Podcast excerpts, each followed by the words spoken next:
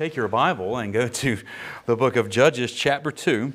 And we're going we're gonna go through some of, these, some of these things here this morning. Give me, a, give me a moment to get set up here.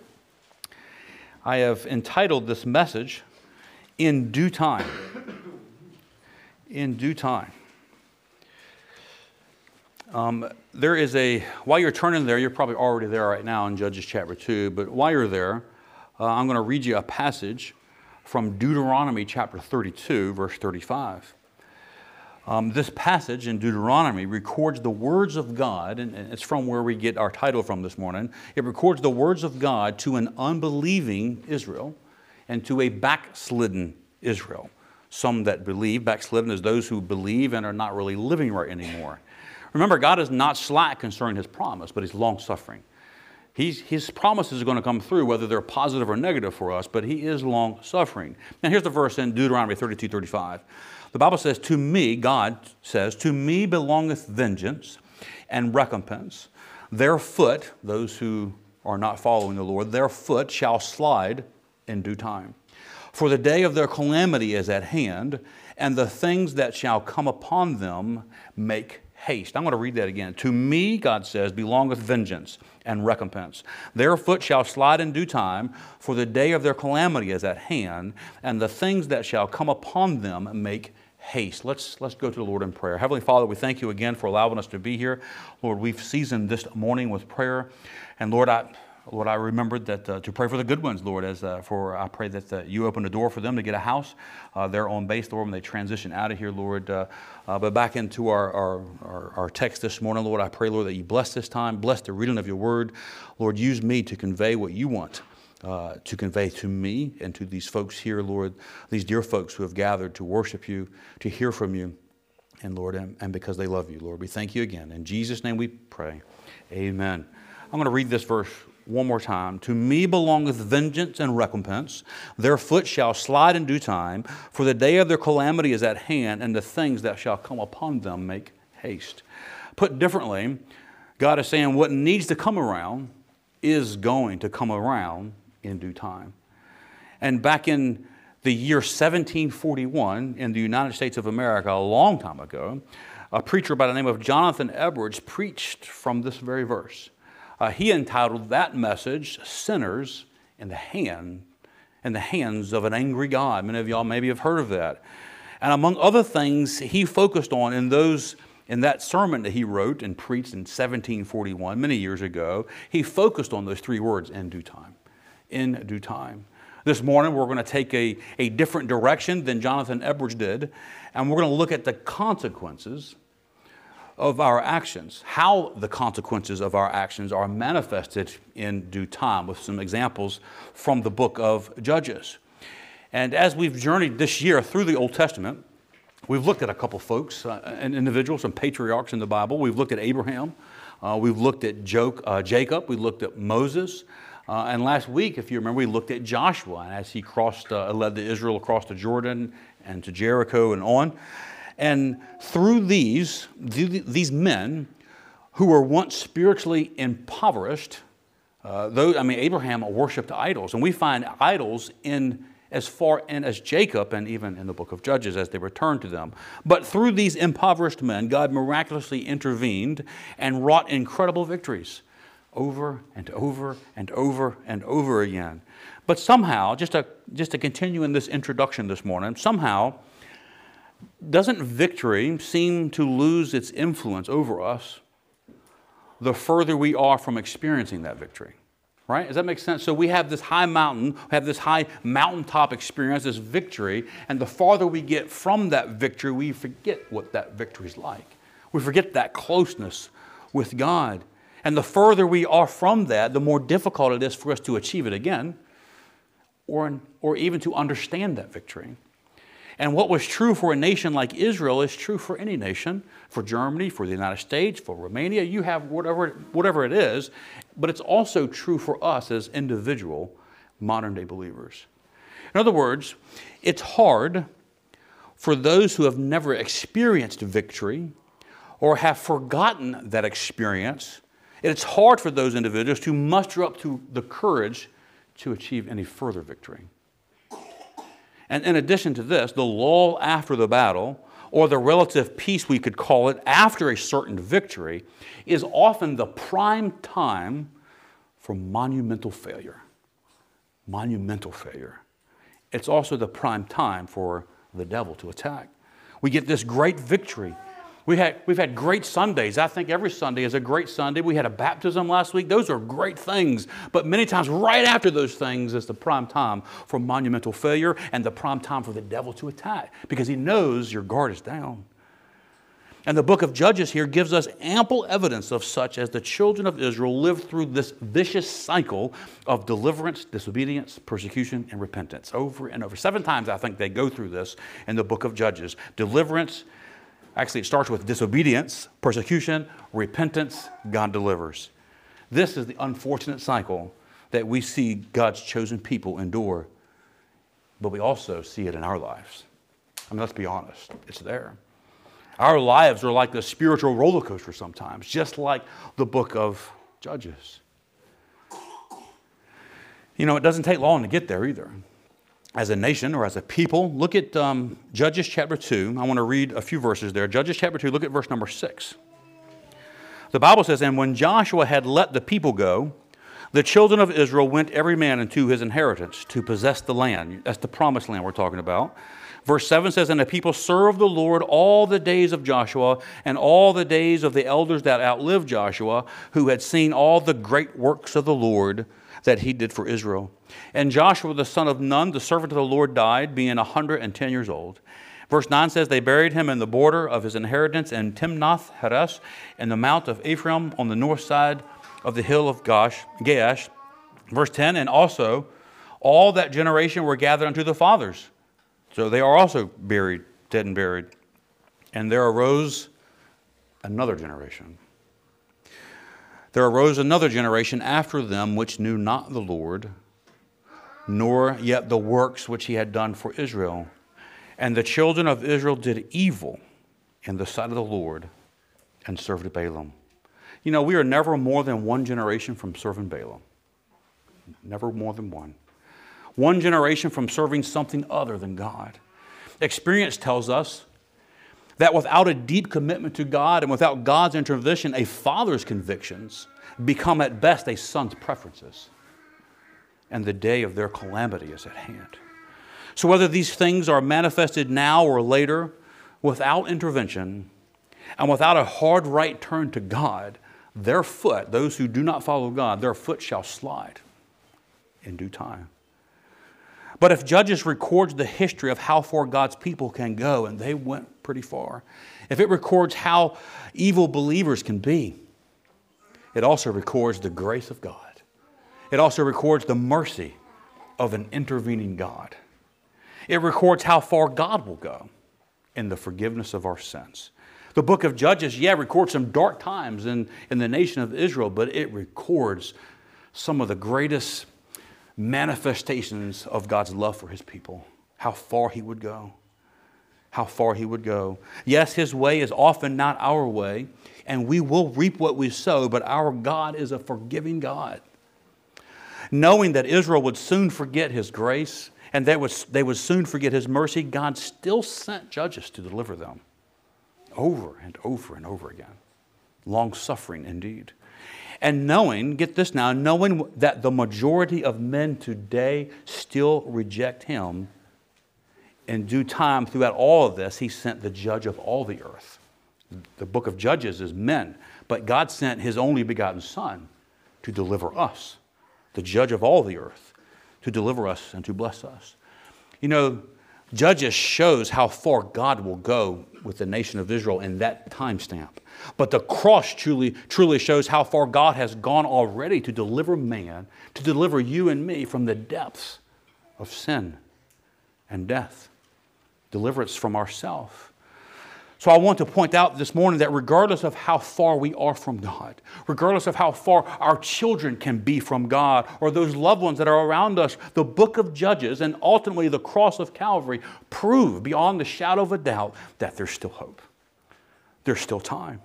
You know, the book of Judges records the darkest times of the nation of Israel. They do very wicked things that rival all the other nations around them.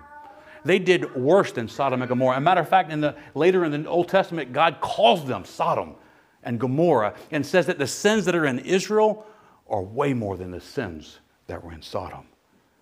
So, regardless of how far we come from God, there's hope. We must turn to God. So, whether you are an unbeliever this morning or you have drifted from the Lord, we are to forsake all. That's the calling and come to Christ. Forsake it all and come to Christ. When it's all said and done, it's all that matters is Jesus Christ. I think John said it best in Revelation chapter 22, verse 17, as the entire closure of Scripture comes to an end. A few verses later, he says, And the Spirit and the bride say, Come. And let him that heareth say, Come. And let him that is athirst come. And whosoever will, let him take of the water of life freely. God says, Come. Just turn and come to me. Come as you are and meet the King of Kings, meet the Creator, meet your Redeemer, the Lord Jesus Christ. There's still time. So wherever we are as an unbeliever or as a or as a Christian not really walking right with God, we know who we are and we know those times make a hard right to God. Make a hard right to God.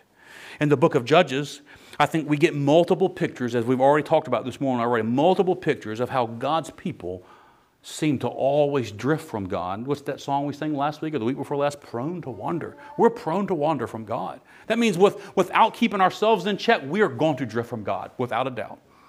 Without a doubt. And Judges is a perfect example of that. People always drift from the Lord. We see that God intervenes, and God through them gets great victories. Take your Bible and go over to Judges chapter 6. Judges chapter 6. We'll give you a, a short outline this morning as we look at some, some truths from the book of Judges. Judges chapter 6, look at verse number 1. the Bible says, And the children of Israel did evil in the sight of the Lord, and the Lord delivered them into the hand of Midian seven years. And the hand of Midian prevailed against Israel, and because of the Midianites, the children of Israel made them the dens which are in the mountains and caves and strongholds. Verse 3 says, And so it was, when Israel had sown, that the Midianites came up, and the Amalekites and the children of the east, three groups there, and they came up against them.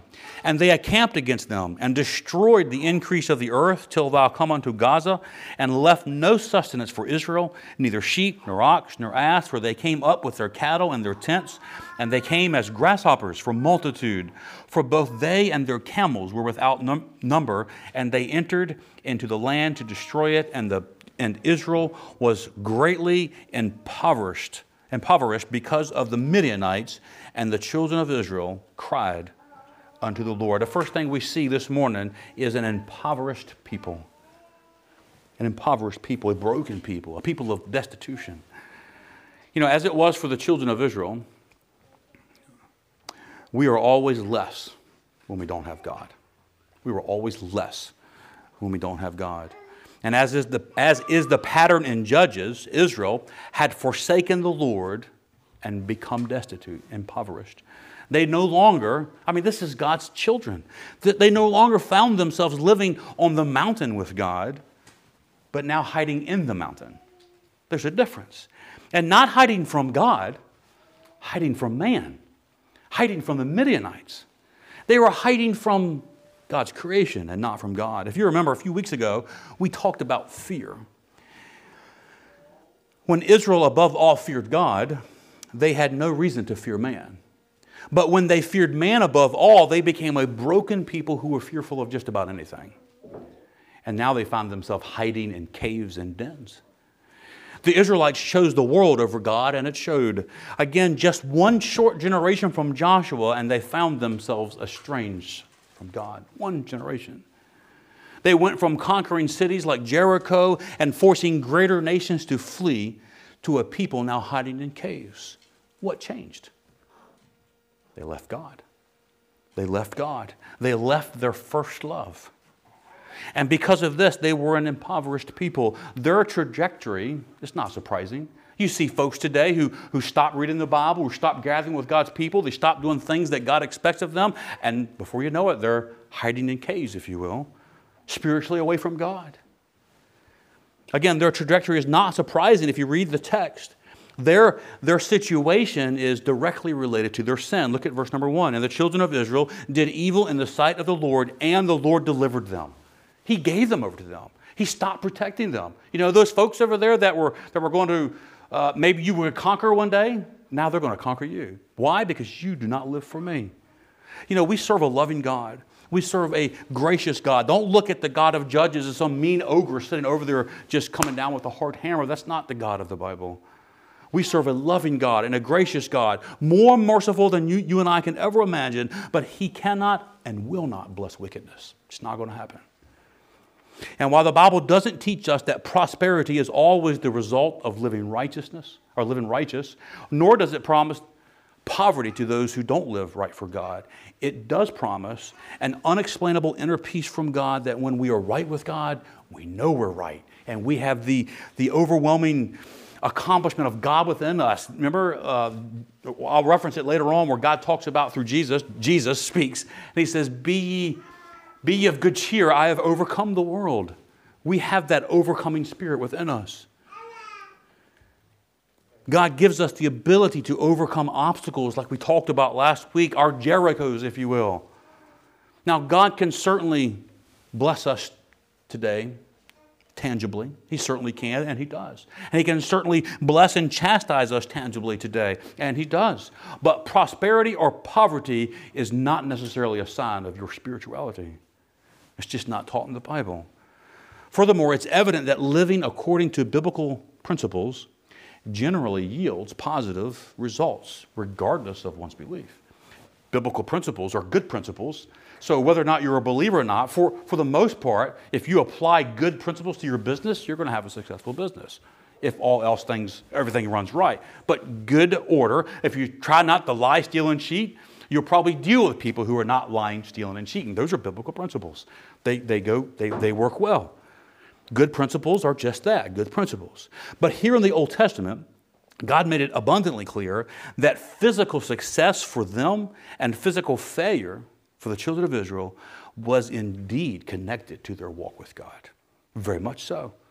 And as 2 Peter 2 6 states, many of the events in the Old Testament, they are examples unto those that after should live godly. That's us. They are examples to us. Peter says it, Jude says it, they are our examples. So, to put this in perspective, let me ask a, a couple rhetorical questions this morning.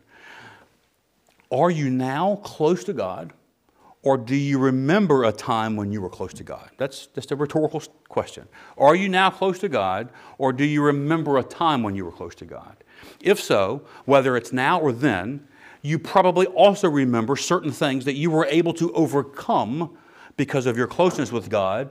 And you can probably also recall certain temptations or obstacles you failed to overcome because you were not close to God. Everybody with me? So you know when you're walking right with God, there's some temptations that, that come your way, and they're not an issue because you have the power of God within. You're relying on God to combat those temptations. But then you find yourself out of the reading of the Bible, out of prayer, out of church, and those little bitty temptations that you had no problems with now just take complete control over you.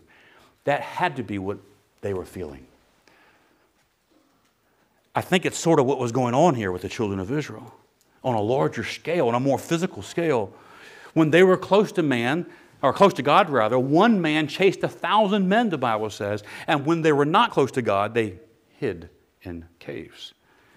When they were close to God, rivers were parted and city walls fell before them. When they were not, they couldn't overcome the smallest of nations. Remember Ai, small nation. They lost 36 men because of sin in the camp. The interesting part is that most likely there were men hiding in these caves who remembered their grandfathers getting great victory over a superior enemy because they were with God. And unfortunately, there are men today who remember experiencing great victories with God but fail over the slightest temptations because they're far from God. Many of us have become spiritually impoverished. Proverbs 4:19 says the way of the wicked is as darkness. They know not at what they stumble. We would of course agree with that as we read that. And we would even show sympathy maybe for those in darkness, but we forget that verse is not written to those in darkness. It's written to those in light. It's a warning to us to not walk in darkness so that we can see where we're going and not stumble over these little bitty obstacles. Because if, if we do walk in the darkness in due time, without divine intervention and a hard right to God, we, like the children of Israel, will, we're going to be in the same place spiritually. I think this, this concept here of, of God's intervention based on our hard right or our repentance, His intervention based on our repentance, now, God intervenes as He, as he wills, and we'll, as, and we'll talk about that. But this is true not only in our, in our individual lives, in our families, in our churches, in our countries. There are countries who once stood for greatness. They need a hard right turn to God and a hard right turn to God's church and God's things. In due time, like the children of Israel, we're going to be in the same place spiritually and maybe even physically. Oh, how easy it is for us who are more than conquerors, God says, to become impoverished and exchange the mountain of God for a cave. I'm afraid that this describes too many of us too much of the time. We must constantly, you and I must constantly determine to get back on the high ground.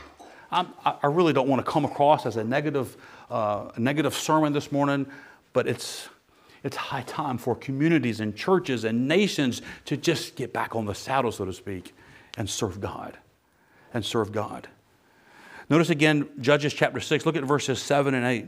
The Bible says, And it came to pass when the children of Israel cried unto the Lord because of the Midianites, that the Lord sent a prophet. You know, I am constantly reminded of the grace and mercy of our God, especially when reading the book of Judges. In this narrative, we see first what we've called an impoverished people, what the Bible calls an impoverished people, but now we see an intervening God. An intervening God. Look at verse 6 again.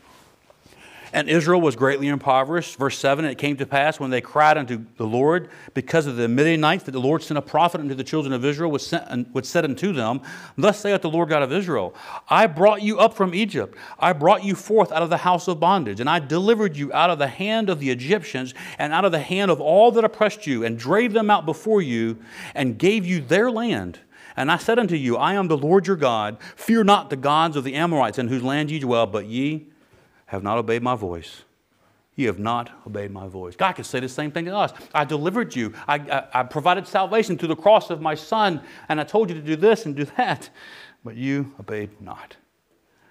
We have an intervening God, praise God. And He certainly, again, intervenes according to His own goodness and does so at His own will, even when we show no signs of repentance. We serve a great God. Have you ever been in a place sometime for away from the Lord for a while and God just gives you what they used to call that, an olive branch or something, and God just like, wow, God didn't have to do that for me.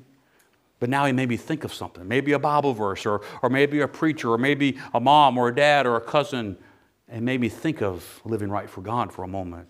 God intervening, trying to get us back. Remember what he told the, the, old, uh, the, the, the children of Israel? All day long I've stretched forth my hand to a disobedient and gainsaying people all day long.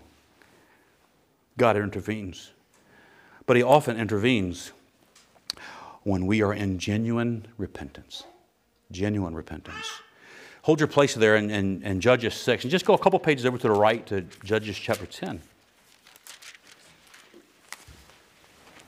Judges chapter 10. We're going to talk about another time when Israel was impoverished in Judges chapter 10, look at verse number 10. And the children of Israel cried unto the Lord, saying, We have sinned against thee, both because we have forsaken our God and also served Baalim. Continuing in that cycle of deliverance, disobedience, persecution, and repentance. Because of their impoverishment, Israel once again, they repent. They repent. I mean, we're, we're just like them. We go through all this, something doesn't go right, then we, go, we turn to God and we repent. And quite honestly, for those who are truly God's people, some sort of repentance will always occur in due time. I believe that if you're living for the Lord, there's going to be some time, or you're, if you're one of His, there's going to be some times in your life where you're going to repent. It's just a, it's part of who you are, the creation that God's put in you. But again, God desires true lip service. And many times we repent often after we find ourselves in a dark place, not before. I heard a preacher tell me one time keep a short list of your sins. You know, we've heard before count your blessings, and it's a good thing to count your blessings and see what God has done in your life. But keep a short list of your sins. Repent often and stay close to the Lord. God desires true, genuine repentance, not just lip service or actions that are clearly performed just for the sake of deliverance. And you might be surprised, but I've tried that. You know, Lord, forgive me, and not even, not even meaning it. God loves us, and He wants to be our Father. In that same chapter there, in, in Judges chapter 10, look at verse 11.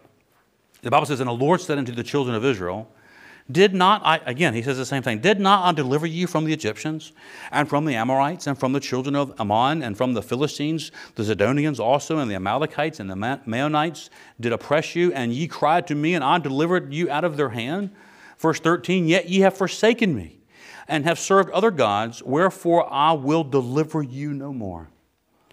Go and cry unto the gods which ye have chosen. Let them deliver you. Wow. Wow. Let them deliver you. God told Gideon back in Joshua chapter 6, or Judges chapter 6, to destroy. Judges chapter 6 is, is, the, is the calling of Gideon, and we won't get too much of that tonight or this morning. But God told Gideon to destroy a certain altar made unto Baal. If we were to, or to Baal, if we were to read all of Judges chapter 6, which we won't, we will see that God called him. Um, Gideon was out threshing behind the floor, hiding from the Midianites, uh, doing some work. God called him into the ministry, so to speak and he told him to destroy the altar given unto Baal that's on your father's land. Take it down, get rid of it. And Gideon was obedient after a conversation with the Lord. He was obedient. And he also did it at night because he was afraid of the Midians might see it. So, but he still did it. He did it stealthily. Maybe he was a green beret or something, I don't know.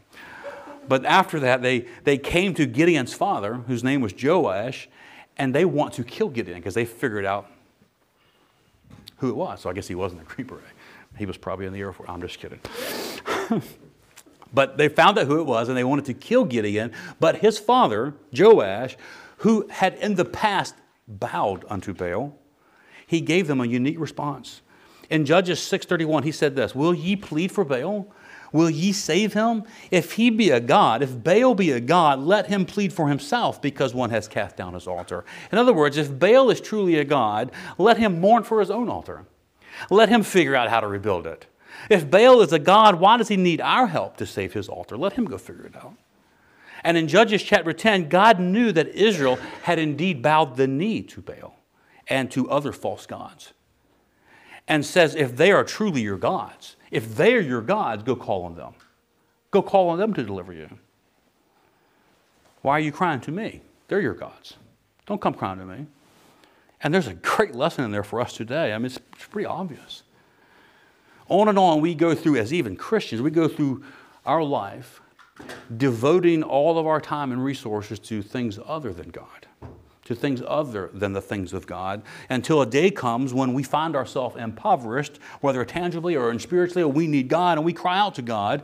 And God will be just as justified in responding to us as He was to them the same way. Go and cry unto your gods.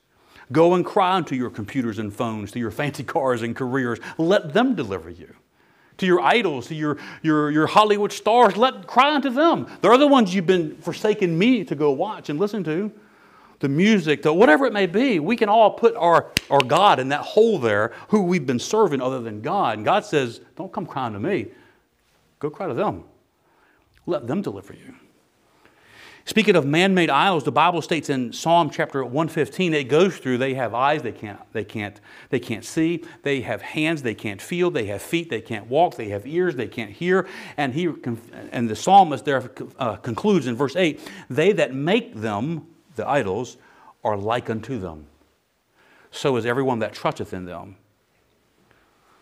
And if we, you and I, want God to intervene on our behalf, I personally believe we must have a deep, genuine heart of repentance, even for the, even for the smallest sins. Again, He intervenes according to His own will and purpose, but praise God, He's mindful of us. He's mindful of us. Look at verse back in chapter 10 again. Look at verse 15 and 16. Verse 14, he says, Go and cry unto the gods which ye have chosen, let them deliver you in the time of your tribulation. Verse 15, and the children of Israel said unto the Lord, We have sinned. Do thou unto us whatsoever seemeth good unto thee. Deliver us only, we pray thee this day. And they put away the strange gods from among them and served the Lord, and that their repentance was genuine is proof in the next phrase. And his soul was grieved for the misery of Israel. His soul was grieved. Back in Judges chapter 6, when the children of Israel cried unto the Lord because of the Midianites, that the Lord sent a prophet. He intervened there. Over and over, God intervened. Listen, I'm not saying that God will take away all of your problems, especially in this life. He will in the, in the, in the end. God doesn't even promise worldly peace. He doesn't promise peace in this life. He doesn't even promise the absence of conflict. In fact, Jesus said in Matthew 10 34, Think not that I am come to send peace on the earth. What did he come to send? A sword. And later in that same chapter, Jesus said, A man's foes shall be they of his own household. And in John 6 33, praise God, Jesus said, In the world you will have tribulation. You shall have tribulation, but be of good cheer. I have overcome the world. I have overcome the world. So I'm not saying God will bless you with prosperity if you serve Him.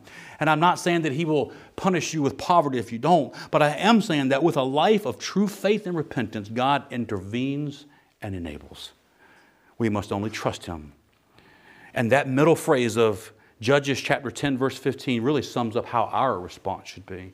They said, Do thou unto us whatsoever seemeth good unto thee.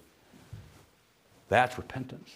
Lord, I'm guilty. Remember David uh, when he was presented with a similar thing? He says, I surrender myself to you, not to the enemies, not to man, not to these false gods, but to you, God. The children of Israel yielded completely to, and they banked on the mercy of God. Praise the Lord. Think of our Savior in the Garden of Gethsemane when God the Father gave him that cup. He took the cup, trusting the Father. We too must take the cup. We must trust our Father. Put, trust the Father. Put all our eggs in one basket, if you will. Put all of our trust in the Lord Jesus Christ. Do thou unto me, God, what seemeth, whatever seemeth good to you. Whatever seems right to you, Lord, I'm good with it. I'll take it because I know that you're a just God. What was God's response to that? His soul was grieved for the misery of Israel. What a God. What a God that He would even be mindful of our repentance. But He is. So much that His soul was grieved. In context here in, in, in, Judges 10 and 6 and on through the book of Judges, God's response is the same over and over and over again in some way or, or some way similar to this. He continued to be grieved when they repented, and he sent deliverance over and over. And then back in Judges chapter 6, if you want to go back there, that deliverer was a man named Gideon. Remember, Judges chapter 6, verse 5 states that the Midianites devoured the lands, devoured the land, for they came up with their cattle and their tents, and they came as grasshoppers. That word grasshoppers is where we, where we learn about our desert locust. And they're still around today, and they are ferocious. They can cover all kinds of things. As late as 2015, they went through some uh, places in Egypt, I think, and just ate everything in sight. They are ferocious. And these Midianites, along with the children um, over in verse number three, the Midianites came up, the Amalekites came up, and they came, uh, and the children of the east came up to fight against Israel. This group of people greatly outnumbered Israel. Some would say 180,000 folks studying history and, and, and, and the numbers here in the Bible, 180 some thousand folks, which just added to Israel's reasons to hide in the caves. I mean, look at them. They're, they're, they're less than that. Some say that they outnumber them six to one, and Israel sees this large group of people like grasshoppers in their neck of the woods, and they ran to the caves. And there they are hiding in the caves. Can you picture it? Can you picture yourself there in the caves? Maybe, maybe it's in your office, maybe it's at home somewhere, but you find yourself all alone. The world is all around you. Your, your world seems small because everything is closing in. You feel impoverished spiritually. You feel all alone. Matter of fact, look at, um, go back to uh, 6. Chapter 6, look at verse 14. This is God speaking to Gideon. And the Lord looked upon him and said, Go in this thy might, and thou shalt save Israel from the hand of the Midianites. Have not I sent thee? I think I missed, um, let, me, let me see if I can find the right passage here. Oh, yes, go to verse 11. I'm sorry, uh, Judges 6 11. And there came an angel of the Lord and sat under an oak which was in Ophrah uh, that pertained unto Joash, that's Gideon's father, the Ab- Abiezrite, and his son Gideon threshed wheat by the winepress to hide it from the Midianites. Verse 12. And the angel of the Lord appeared unto him and said unto him, The Lord is with thee, thou mighty man of valor. And Gideon said unto him, O my Lord, if the Lord be with us, why then has all this befallen us? Where be all the miracles which our fathers told of us, saying, Did not the Lord bring us up from Egypt? But now the Lord hath forsaken us and delivered us into the hands of the Midianites. So let me ask you that who forsake who? I think God's people forsook God. And God is chastising his people. And if we can bring that back into our own minds this morning, we can find ourselves in that really small place sometimes. The whole world against us, it seems even God, it seems, is afar. But He's not. Just turn. Make a hard right turn to God and repent and watch Him intervene. Watch Him intervene. I want you to jump over to chapter 7 now. Because when God intervenes, things happen. When God intervenes, things happen. Look at verse number 1. The Bible says, Then Jerubbaal, who is Gideon, and all the people that were with him rose up early and pitched beside the well of Harod, so that the host of the Midianites were on the north side of them, by the hill of Moreh in the valley. And the Lord said unto Gideon, The people that are with thee are too many for me to give the Midianites into their hands, lest Israel vaunt themselves against me, saying, Mine own hand hath served me, hath saved me. Now, therefore, go to proclaim in the ears of the people, saying, Whosoever is fearful and afraid, let him return and depart early from the Mount uh, Gilead. And there returned of the people 20 and 2,000. 22,000 people left the battle, and there remained 10,000. And the Lord said unto Gideon, The people are still too many, or yet too many. Bring them down into the water, and I will try them for thee there. And it shall be that of whom I say unto thee, This shall go with thee, the same shall go with thee. And of whomsoever I say unto thee, this shall not go with thee, the same shall not go. Verse 5 says, So he brought down the people into the water, and the Lord said unto Gideon, Every one that lappeth of the water with his tongue as a dog lappeth, him shalt thou set by himself. Likewise, every one that boweth down upon his knees to drink. And the number of them that lapped, putting their hand to their mouth, were three hundred men. But of the rest of the people bowed down upon their knees to drink water. And the Lord said unto Gideon, By the three hundred, by these three hundred, but these 300 men that lapped will I save you, and deliver the Midianites into their hands, and let all the people go every man unto his place. Jump down to verse 16. Uh, the Bible says, And he divided, this is Gideon, and Gideon divided the 300 men into three companies. And he put a trumpet in every man's hand with empty pitchers and lamps with pitchers. And he said unto them, Look on me, and do likewise. And behold, when I come to the outside of the camp, it shall be that as I do, so shall ye do. When I blow the trumpet, I and all that are with me. Then blow ye the trumpets, and on every side of all the camp, and say, The sword of the Lord and Gideon. So Gideon and the hundred men that were with him came unto the outside of the camp in the beginning of the middle watch, and they had but newly set the watch. And they blew the trumpets and brake the pitchers in their hands. And the three companies blew the trumpets and brake the pitchers and held the lamps in their hands and the trumpets in their right hands to blow withal. And they cried, The sword of the Lord and Gideon. And they stood every man in his place around the camp, a circle around the camp, and the host ran, the Midianites ran and cried and fled. And the 300 blew the trumpets. And the Lord set every man's sword against his fellow, even throughout all the host. And the host fled to Bethshittah and Zeroth, out to the border of Abel Mehoth, and unto Tabbath. God intervened and gave them an incredible victory, an unheard of victory. You know, we've probably heard of Gideon's story if we've been in church for any time at all. We've heard how God wrought a great victory through him. But I want to point out how that great victory was. A little bit of details about this, and we'll be finished this morning. The Midianite army, again, outnumbered the Israelites some six to one. But in order to ensure that pride didn't creep into the heart of Israel, he made those odds even worse 300 to uh, uh, thousands of men. And those 300 men surrounded those thousands of men with swords and smoldering lanterns. We get the picture of a, of a, of a a picture of a pitcher of water, and the, and the torch was inside the, the lantern or inside the pitcher there, and it was in dirt or sand or something like that. It was lit, but it was smoldering. And as soon as you broke those pitchers, the, the oxygen could reach the torch and it would light up. And those 300 men with those pitchers and lanterns surrounded the, the Midianites. with those prepared torches. And as soon as those oxygen, when they broke those things, the Midianites were surrounded by lights, trumpets, and yelling, the sword of the Lord and Gideon. And God gave the victory. In due time, God gave them this victory, an incredible victory, a victory that by any military standards would not be successful. We wouldn't do this. We wouldn't get as soldiers and, and get around and do this kind of thing. It would be ludicrous for us to do this today. But 300 men with torches and swords wrought an incredible victory over thousands. And if God can do this through a once impoverished people, He can conquer any battle that we face, any battle at all. He intervened for a people who just turned from idol worship. They were just worshiping idols and God delivered them. Deuteronomy 32 equates idol worship with demon worship. They were just worshiping devils and God turned them and made a great victory through them. They turned from worshiping those things and turned to the true living God. And even though they proved time and time again to be a stiff necked and sinful people, God continually also had his soul grieved for their misery and intervened.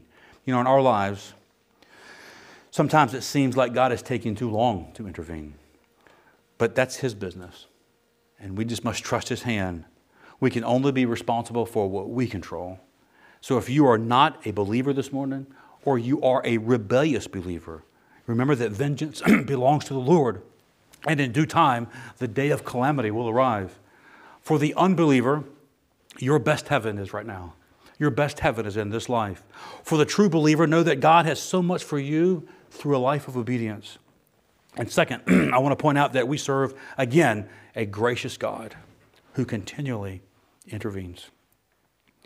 And while He may intervene at will, our victories come through repentance.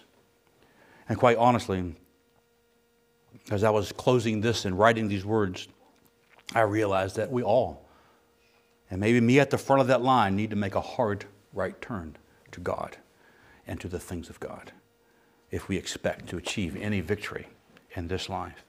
And wherever you are in that, in your walk with God, or even if you don't yet know God, I will close with the verse that I began with in Revelation chapter 22. The Spirit and the bride say, Come. Let him that heareth say, Come. And let him that hath a thirst say, Come. And whosoever will, let him take of the water of life freely. We must only come. Turn to the Lord this morning. And let's turn.